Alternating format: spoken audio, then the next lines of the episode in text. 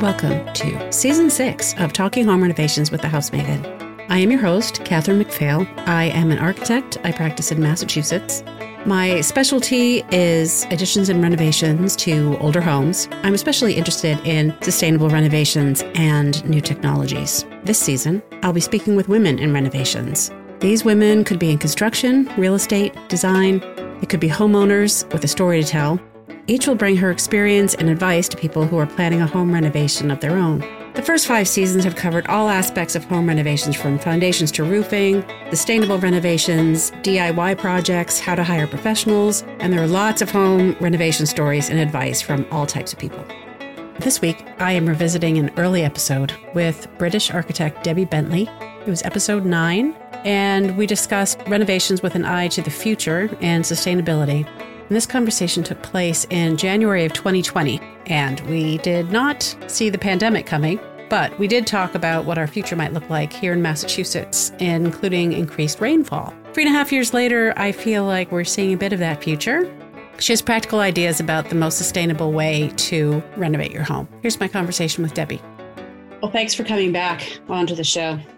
You're welcome. You're welcome. I enjoy it very, very kind of you. Um, I would say one of the, your big ways that you contribute to society is through sustainability. Absolutely. Um, it's uh, part and parcel of my life now.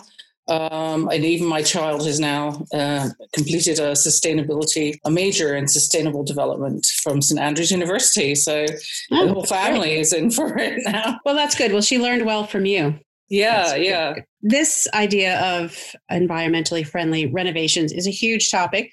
And so we are in the spirit of this podcast going to try to get people to know a little bit about what they don't know. So okay. we can't possibly cover everything in 25 minutes or so.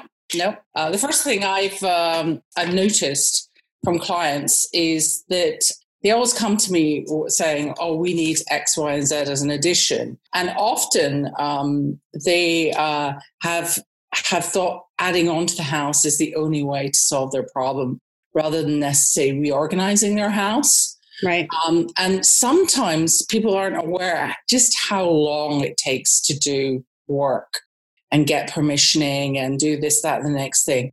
A lot of the time, I actually sit down and say, well, if you know, if you want this because you've got two or three almost teenage or teenage kids, and it's going to take us three years to get there, think about what you're building because how quickly are those kids going to be leaving the house? Right. And and or if you, you know, don't you know, I have actually suggested to one of my very close friends who came and asked me, and I said, you know, actually renting a Winnebago for a couple of years might actually solve your problem because then I mean, you know, wait a minute. How, how, can you rent a? How do you? Where do you get one of those? Buy, I don't know buy one. I don't know. But you know, it was like you know, she had a couple of uh, kids that were one year after the other, and it was like by the time I finished, you know, the kid's going to be out of the house. You really think what you need. You know, everybody's been told to buy less. And I guess in architecture, we should be saying build less. Right. That doesn't mean you need to have a tiny house. Uh, a tiny house is a caravan that doesn't have wheels, really. Uh, a lot of people can't live that way.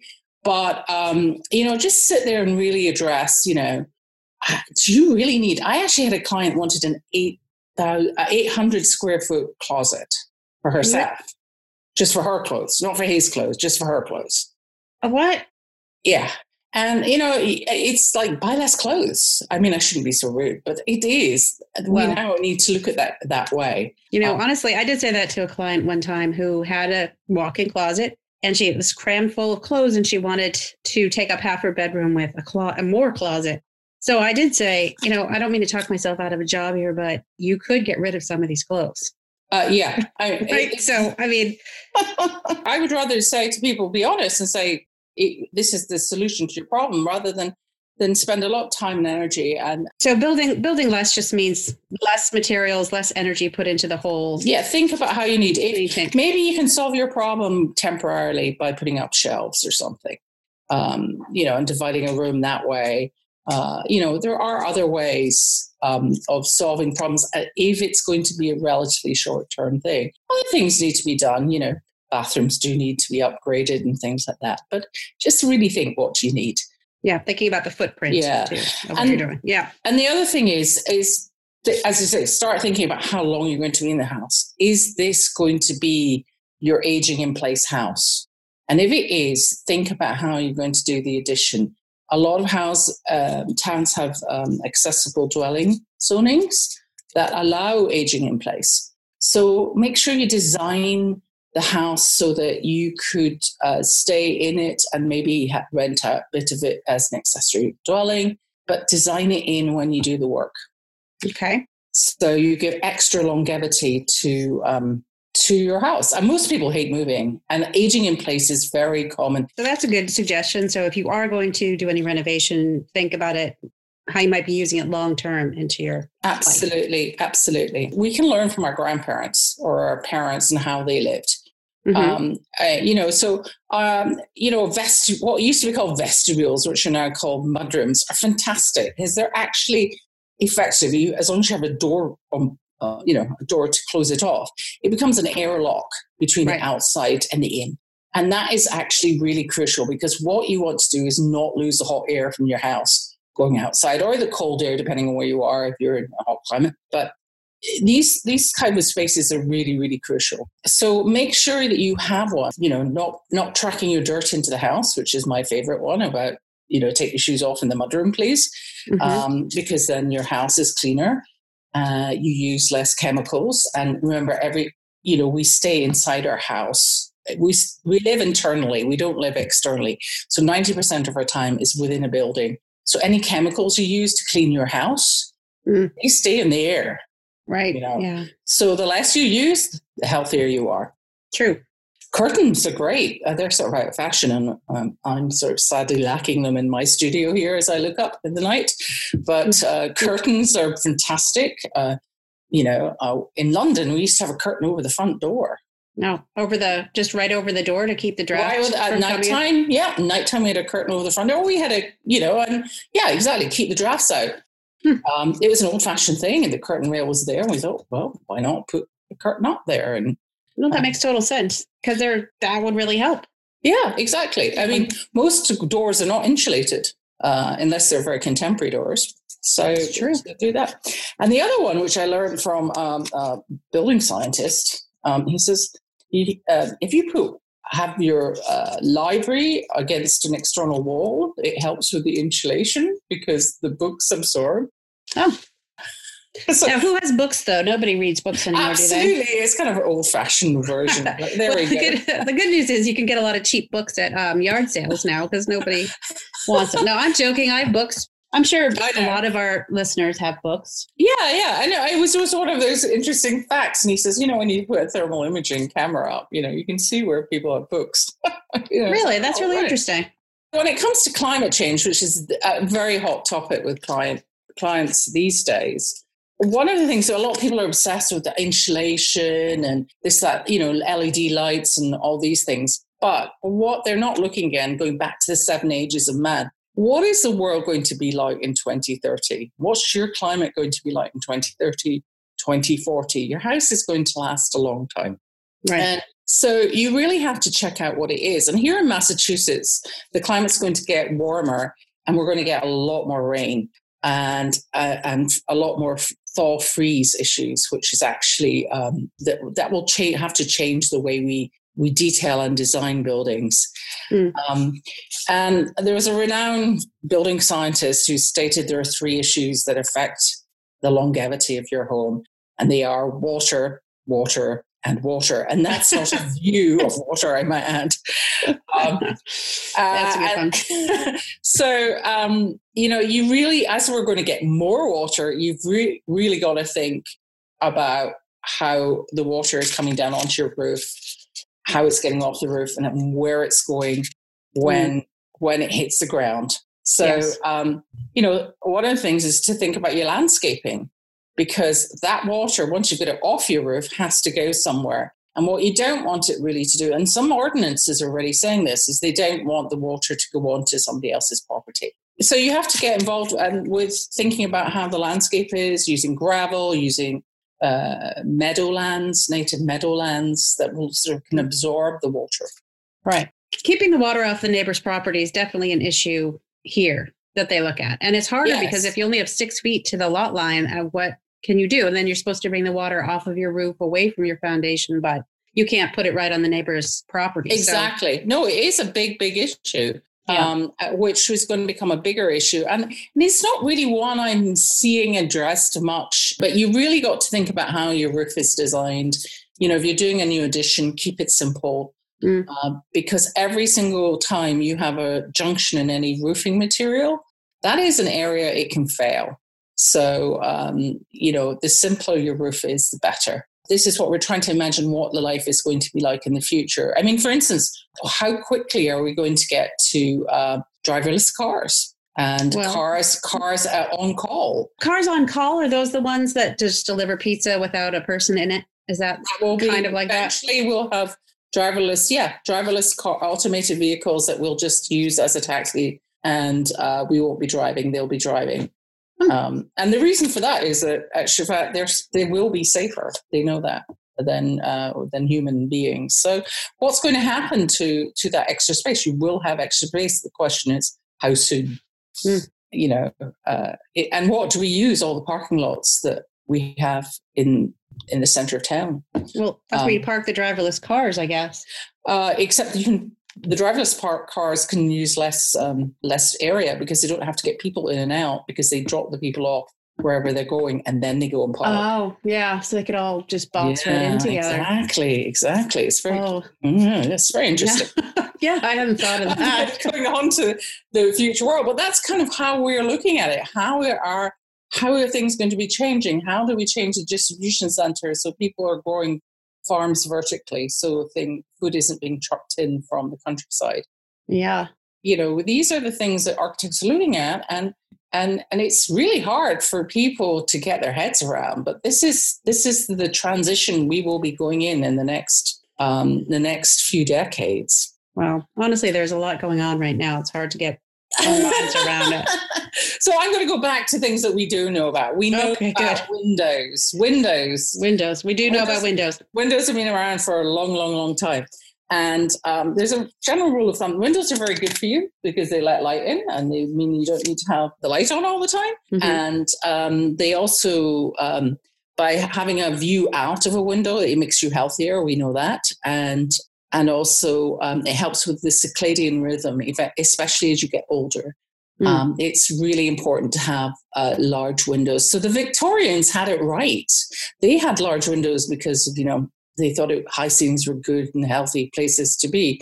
But it turns out that in a they had it right because it actually allows lots of light in, hmm. and, and it keeps you healthier. So um, they're very good, but the rule of thumb is an external any external walls shouldn't have more than thirty percent uh, of windows in them. So when you're thinking about your windows, you've got to think about the view out because that's really important. Obviously, right. what it looks like from the outside, pretty mm, important. Mm-hmm. Uh, but um, also the percentage of you know, do you really need that wall of glass, or would one very carefully designed window do the job? Okay. Um, and 30% of, of, uh, of glass will give you adequate daylighting. It's not a problem. Um, All right. That's good. Fact, something to yeah, think about. Yeah. Yeah. So those are the sort of things that are really, as a sort of rule of thumb, when you're thinking about doing work to your house, these are good things to know. On both sides of the Atlantic, the professional institutes have actually embedded sustainable designs in their code of ethics now. So any if you go to anyone who is a registered uh, professional they will have to consider uh, and talk to you uh, proactively about um, sustainability and, and considering the environment when you design. Hmm. But the latest thing that's caused a stir uh, in the well, we kind of known it's been coming, but it, we didn't really have enough research uh, until last year. Is that we need to be considering the embedded carbon that's the the energy used to create a, bu- a building material, as well as just the uh, energy used by a building once it's built. Mm. Um, and it turned out that it's about, on average, is about 30% is of the building is the, bu- the energy used once the building is built. So the other 60% is actually the energy that's being used to create the building materials. And, and the big hiccup was they calculated that the concrete industry creates 8% of the world's carbon emissions, Mm. which, when you consider the, um, the airplane, traveling by airplane is only 2%. You can see, uh, yeah, it's four times bigger than everybody traveling by airplanes. Mm. Uh, so, um, so this is going to really have to change the way that architects build and specify and think about materials. Yes. You know, I mean, here in in the northeast, we obviously wood is a much more common material for us to use, so we kind of we're lucking out. But in I used to work in um, the Middle East, and certainly concrete is the building material that they use there. So yeah, so we really have to start looking at that. And so it um, for the people that are more professional um, who are listening to the podcast, there was an excellent keynote lecture giving given at the NESEA conference here last year. So that's N E S E A. And it was given by some Canadian professors, and they had analyzed that if you architects, all architects designed to create a high uh, efficient or a highly efficiency efficient building using you know high performance materials because most of these materials are actually um, carbon based mm-hmm. and they're petroleum based um, they would actually uh, if you everybody did it will basically make the um, the global warming a lot worse. Oh i hate stuff like that. So so we're, we're i'm just not in the mood to hear more bad news today. Well, well what was interesting was they, they came out with good news. They didn't just tell us the bad news. They said if you can actually build a a non a, a, a, perfectly good house without using the high performance materials, mm-hmm. and they started using things like hempcrete, which mm-hmm. putting hemp into concrete and thinking about how you, uh, using plant based materials in the, as a building form because that way you're actually embedding carbon into your building rather than using carbon materials to build your building materials. Okay. So there are is hope, and it's an absolute excellent uh, lecture, and I have watched it at least three or four times. Do you watch um, it on, on YouTube or something? It's on YouTube. Just oh. Google uh, 19 keynote speaker, okay. and you'll, you'll get it. And it's just, it's really, really um, riveting. Okay, um, I'll, do that. Yes. I'll also put that in the show notes. yeah. Yeah. Um, absolutely. So, um, but our problem is as as as designers, how do we advise our clients what what they choose? Because at the moment, we don't actually there we don't actually have the information. I know. Uh, saying this is this is how much carb embedded carbon is in a material. So it it it's this is something that's missing uh, one key part of the jigsaw puzzle that's missing. And will be filled in but it's like it's harder if people are asking you now and you're going um, i'm having to wait for the data to come through on that. Mm. um, hopefully building um, what will happen is that manufacturers be told they have to provide it. A bit like you get that you know you get how much energy is in food yes on your labels that would, be, your that would yeah. make sense get how much how much energy is in your shower your, curtain yeah, absolutely which ah, you bringing me on to the shower curtain problem. I love the shower curtain conundrum.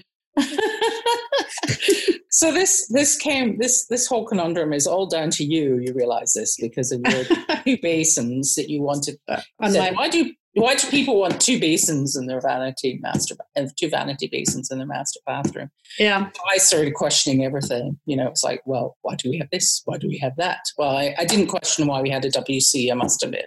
Right. We kind of need that. Uh, but why do we have glass shower enclosures? Why do we? I, why do we? I don't know. I don't have one. And yeah, I don't uh, think you have one. No, I don't have one because we ran out of money. Right. That's why I, I don't have one. I just I, de- I designed our bathroom to have one. Yeah. And we ran out of money. And, you know, guess what? You can go to a local, rather large, big box store that's blue and yellow on the outside and buy a shower curtain and uh, a pole for very, very little money. And that solves the problem. Is that the, um, place, the same place you buy Swedish meatballs? Absolutely. Okay. Absolutely. And so uh, that's how we solved our shower shower right. uh, uh, splashing of water onto the bathroom floor problem for the last 13 years. Right. And Probably for under $30. Definitely under $30. And we've yeah. actually replaced the curtain a couple of times. So, um, or maybe spent maybe $30 now. Um, but the question is so how how much energy is used to create a um, a vinyl shower curtain versus how much energy is used to create the shower door. You know, the thing about a shower a shower um, enclosure is it's tempered glass. Now, glass can be recycled, and uh, you'll even have recycled glass in your float. Uh, a shower enclosure is made from float glass, um, but uh, you can't recycle tempered glass and it's tempered there because it's obviously a safety issue. Um, right. So uh, it has, although a lot of plate uh, float glass has a, a cradle to cradle rating that's called bronze. Obviously, if it's tempered glass, it has no cradle to cradle. It's cradle to grave because mm. there's no other way of recycling it. So yeah, I have. I suspect a vinyl. In that case, a vinyl curtain is going to be more environmentally friendly, even though it's made from a petroleum product. Mm, yeah, so, but there's also the um, the shipping of both items, the weight yeah, of the items, and how much exactly how much energy it takes to get well manufacture them, what they're made out of, how they get to you, where they came from. There are a lot of aspects Yes, exactly. What about just tiling the whole bathroom and not having a shower curtain? I think that's a solution. I really do. Hmm. Because yeah. Having the drain in the middle of the room. Well, no, no, not unless you even have that or have a really long, like, it, you know, having a, a long recess into the shower, having a bigger shower you know you can then have an area for having a bench in the shower if you you know if you get older and you know need to sit down and shower thinking about longevity. So mm-hmm. maybe just having a bigger area and and the and so the water doesn't come all the way into the room might be the way to go. But you know what I find interesting or kind of fascinating about this uh, this question of a shower enclosure and what's the best environmentally what's the best choice is that it's really unclear what the best choice is. Well, this is why I wish there was a sort of cheat sheet. Yeah. Maybe we need to write it. Cheat sheet. This is you can have well, this costs so much. This is bronze, gold, and silver. I don't know.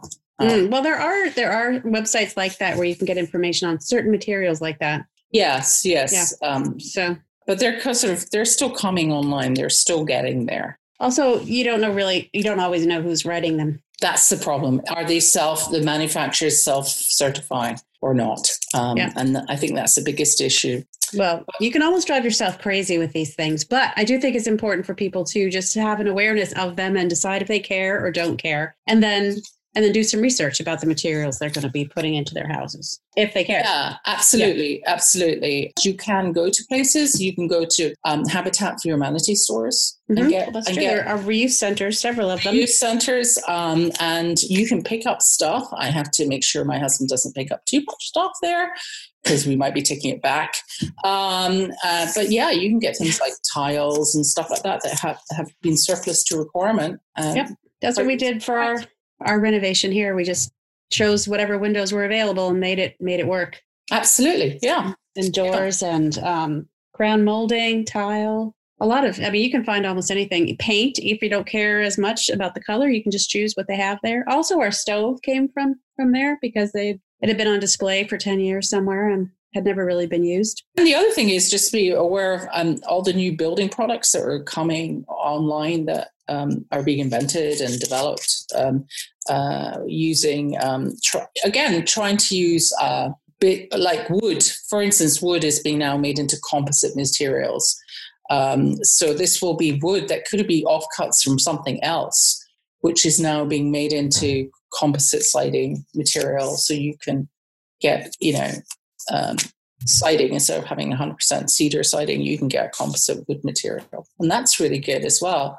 Again they're they're just coming online and but the nice thing is actually um, i just um, i just had a, a, notification on facebook that one of these wood siding companies is now doing it in really interesting colors.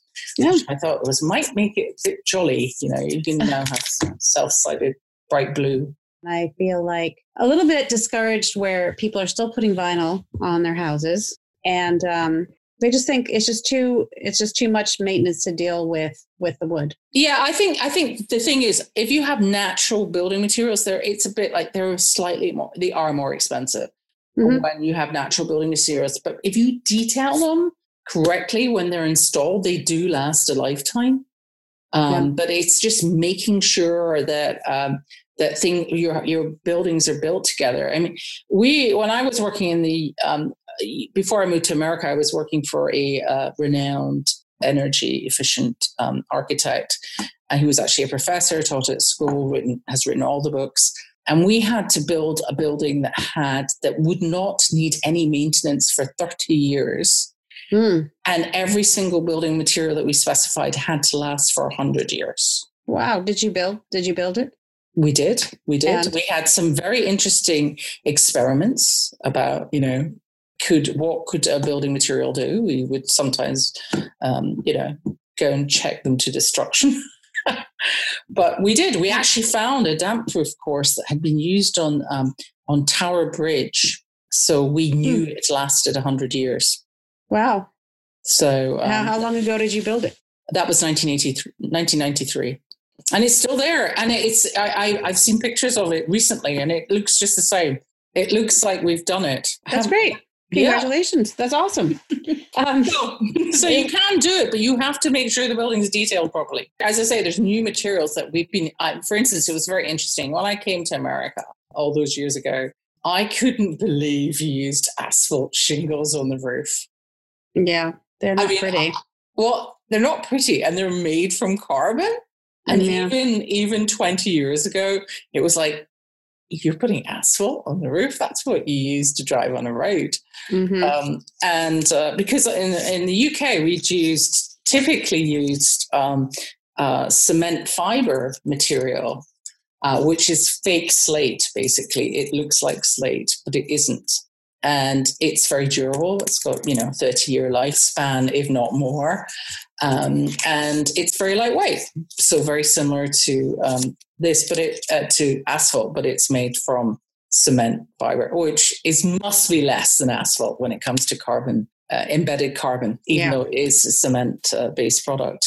Um, but now, recently, they've actually, what was interesting is they've brought it over to the, to the US, but they're using it as a siding material not as a roofing material. So I'm used to seeing this on a roof. Hmm. They're, they're, selling it as siding panels for for buildings, huh. uh, uh, and it gives quite a nice contemporary feel to it. Hmm. Interesting. So yeah, so there are sort of interesting uh, materials that we aren't, you know, that are used in different places that for some reason, because of, you know, distaste or it's too difficult to import stuff or whatever, they haven't been used. But anything that comes by ship is actually got relatively light carbon footprint. Shipping is actually quite efficient in containers. So, you know, you might think, oh my gosh, that's coming from Estonia. It's um, going to have an enormous carbon footprint, but it doesn't. Hmm. Um, I would have thought that. Yeah. Well, actually, trucking is worse than shipping. Trucking, yeah. So, uh, yeah.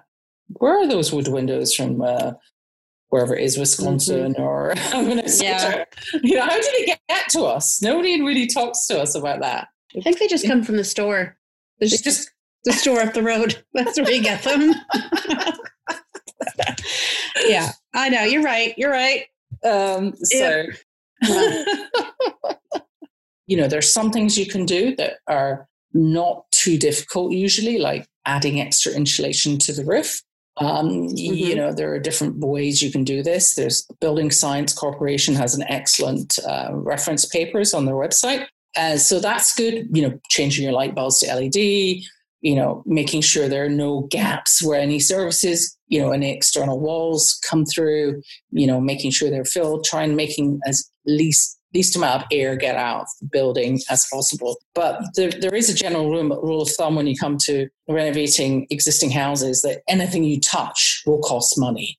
So you really don't mm-hmm. want to open up anything more than you need to because you might then find out, you know, you the building inspector might come up and say, "Oh, I need that up to code, I need that up right. to code," and it can really start racking up the costs really, really fast. So, um, but you know, so that said, you should turn it to your advantage. You can take, for instance, when I, I, I did an addition to house in Boxborough, and um, if we had added the new addition onto the exist- existing furnace, we'd have had to upgrade the furnace, and you know, it kept, would have kept going. You know, the, the cost would have run up. So what we did there was put um, a standalone heat um, air source heat pump into the hmm. addition, mm. which uh, heated and cooled because it's heat pump. It also has air conditioning. Um, and this is the way we will be going in the future. We know we'll be turning over to air source heat pumps or, or, or ground source heat, um, heat pumps um, in the future as we, we convert, everything is going to convert off fossil fuels onto renewable electricity. For many years, everybody goes, oh, we shouldn't heat something by electricity. But soon, this is the way we'll be going to go. Um, you know, we, we're actually having a discussion about this last night. The problem is electricity costs in, in Massachusetts are high compared mm-hmm. to other parts of the country, and fossil fuel prices are low. But uh, you know that may change. That may change very quickly, actually. But we need to. You need to be thinking. We will. You will be changing to uh, these heat pumps in the future, and that's so. Whenever you're designing something, that's where the way you should be doing, going. Yeah. Yeah. So. Um, so really, that's the thing. Um, you know, there are other things with retrofitting that I wouldn't recommend. I wouldn't recommend, you know, I have a 1968 basement. You know, it's a, I have a split level effectively, so I have a very cold floor when I go downstairs, and and mm-hmm. you know, there is no way I could ever ever justify hacking up that floor and insulating underneath it, and then relaying the concrete floor because concrete yeah. again is is the worst one of the worst materials you can use.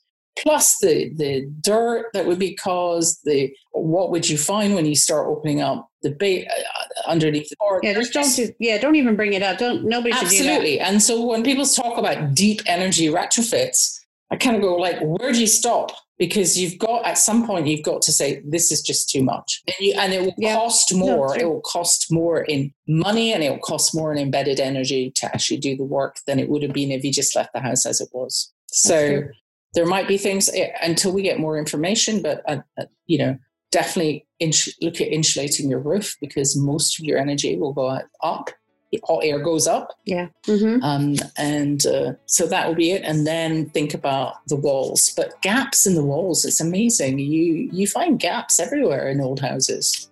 You do. you do, and so do the mice, unfortunately. so that's one way of actually.